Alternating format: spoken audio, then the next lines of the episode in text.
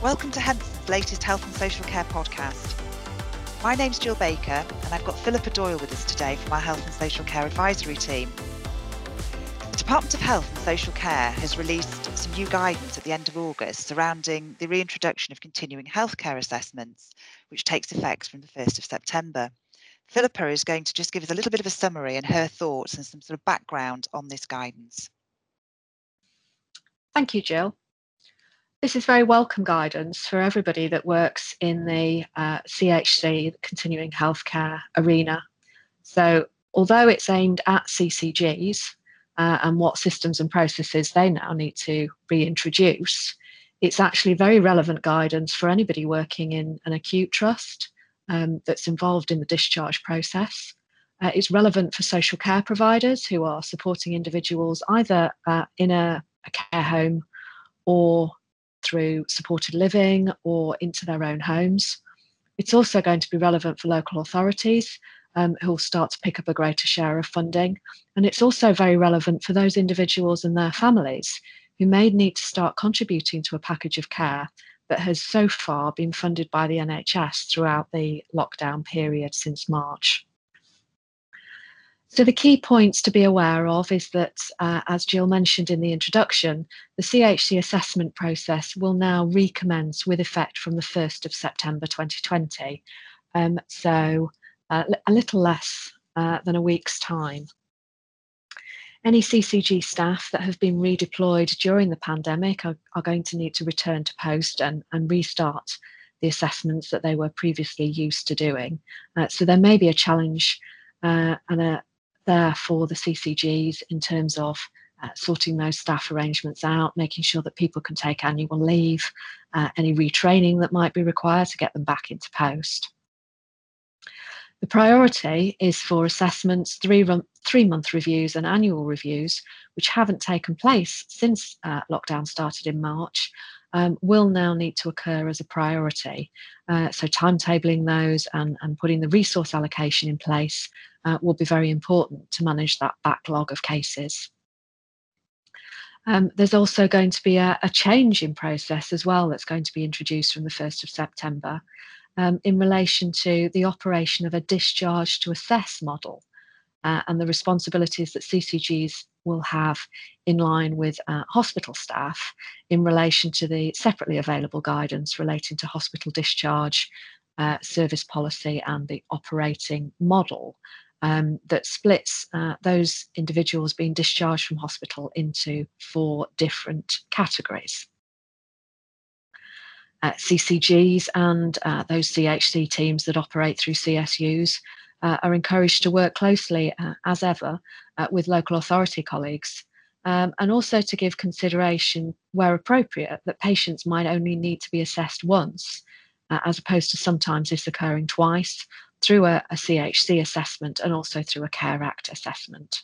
Um, if there is a plan to go down that route uh, and look at single assessments, then it's very important that there is a process that's been agreed between CCGs and their local authority counterparts um, that sets out how that will work, uh, including, most importantly, a process for managing any disputes around eligibility and funding.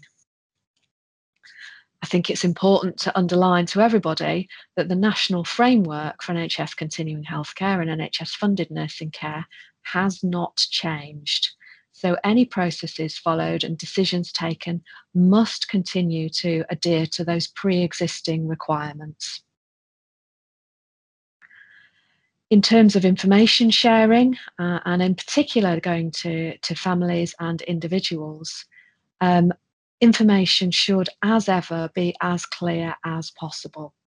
I would very sincerely hope that um, when individuals uh, were discharged from hospital throughout the, the lockdown period, that it's been made very clear to them at that point that there would come a period in time when they may have to contribute to the costs of their care. And it is likely that that period of time is going to come upon us fairly shortly. Um, certainly, the priority for CCGs will be to look at those cases that they're currently funding, where in, in, in normal, in inverted commas, times, they would not be funding um, those packages of care. Uh, and these are the ones that are going to be prioritised in terms of um, where uh, funding needs to be shifted either to the local authority or possibly to the family. Those cases need to be handled very consistently and very carefully. And as I say, it should follow on from hopefully very clear information that had been provided to those individuals and their families previously around the likelihood of them having to fund at some point in the future. As ever, assurance and governance processes do need to be as robust as ever around decision making, auditing, peer review, regular situation reports as to how the deferred decisions are now being progressed. Uh, certainly, NHS England and Improvement are likely to be following up with CCGs, wanting to know how they're progressing through the, the backlog of cases uh, and addressing those deferred decisions in a, in a timely way.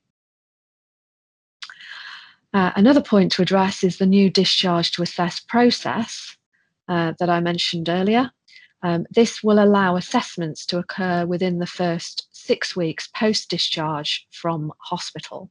Uh, CCGs are being given additional funding um, to provide rehabilitation and reablement services to people discharged from hospital in that first six weeks. And so it's important to ensure that uh, assessments are carried out within that six week period um, and that decisions are made as quickly as possible within that six week period um, as to where the funding responsibilities uh, are going to lie in the future. Because certainly after the six weeks, normal funding rules will apply. Uh, this additional funding is only available for that first six weeks. So CCGs and local authorities will want to agree a process as quickly as possible regarding from uh, funding from week seven for those cases where a final determination has not yet been reached.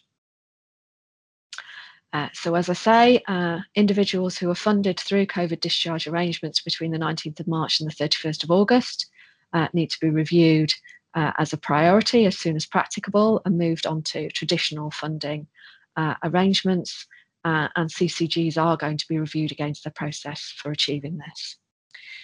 Um, so there's lots to do uh, and lots happening uh, for CCGs in a short space of time uh, and, and lots to focus on moving forwards.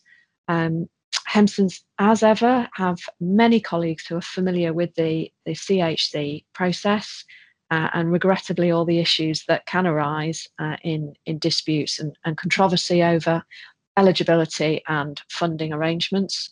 Um, so do get in touch with either myself or colleagues in, in any of our offices um, for uh, discussions around any review of any new processes or dispute resolution procedures that might be required.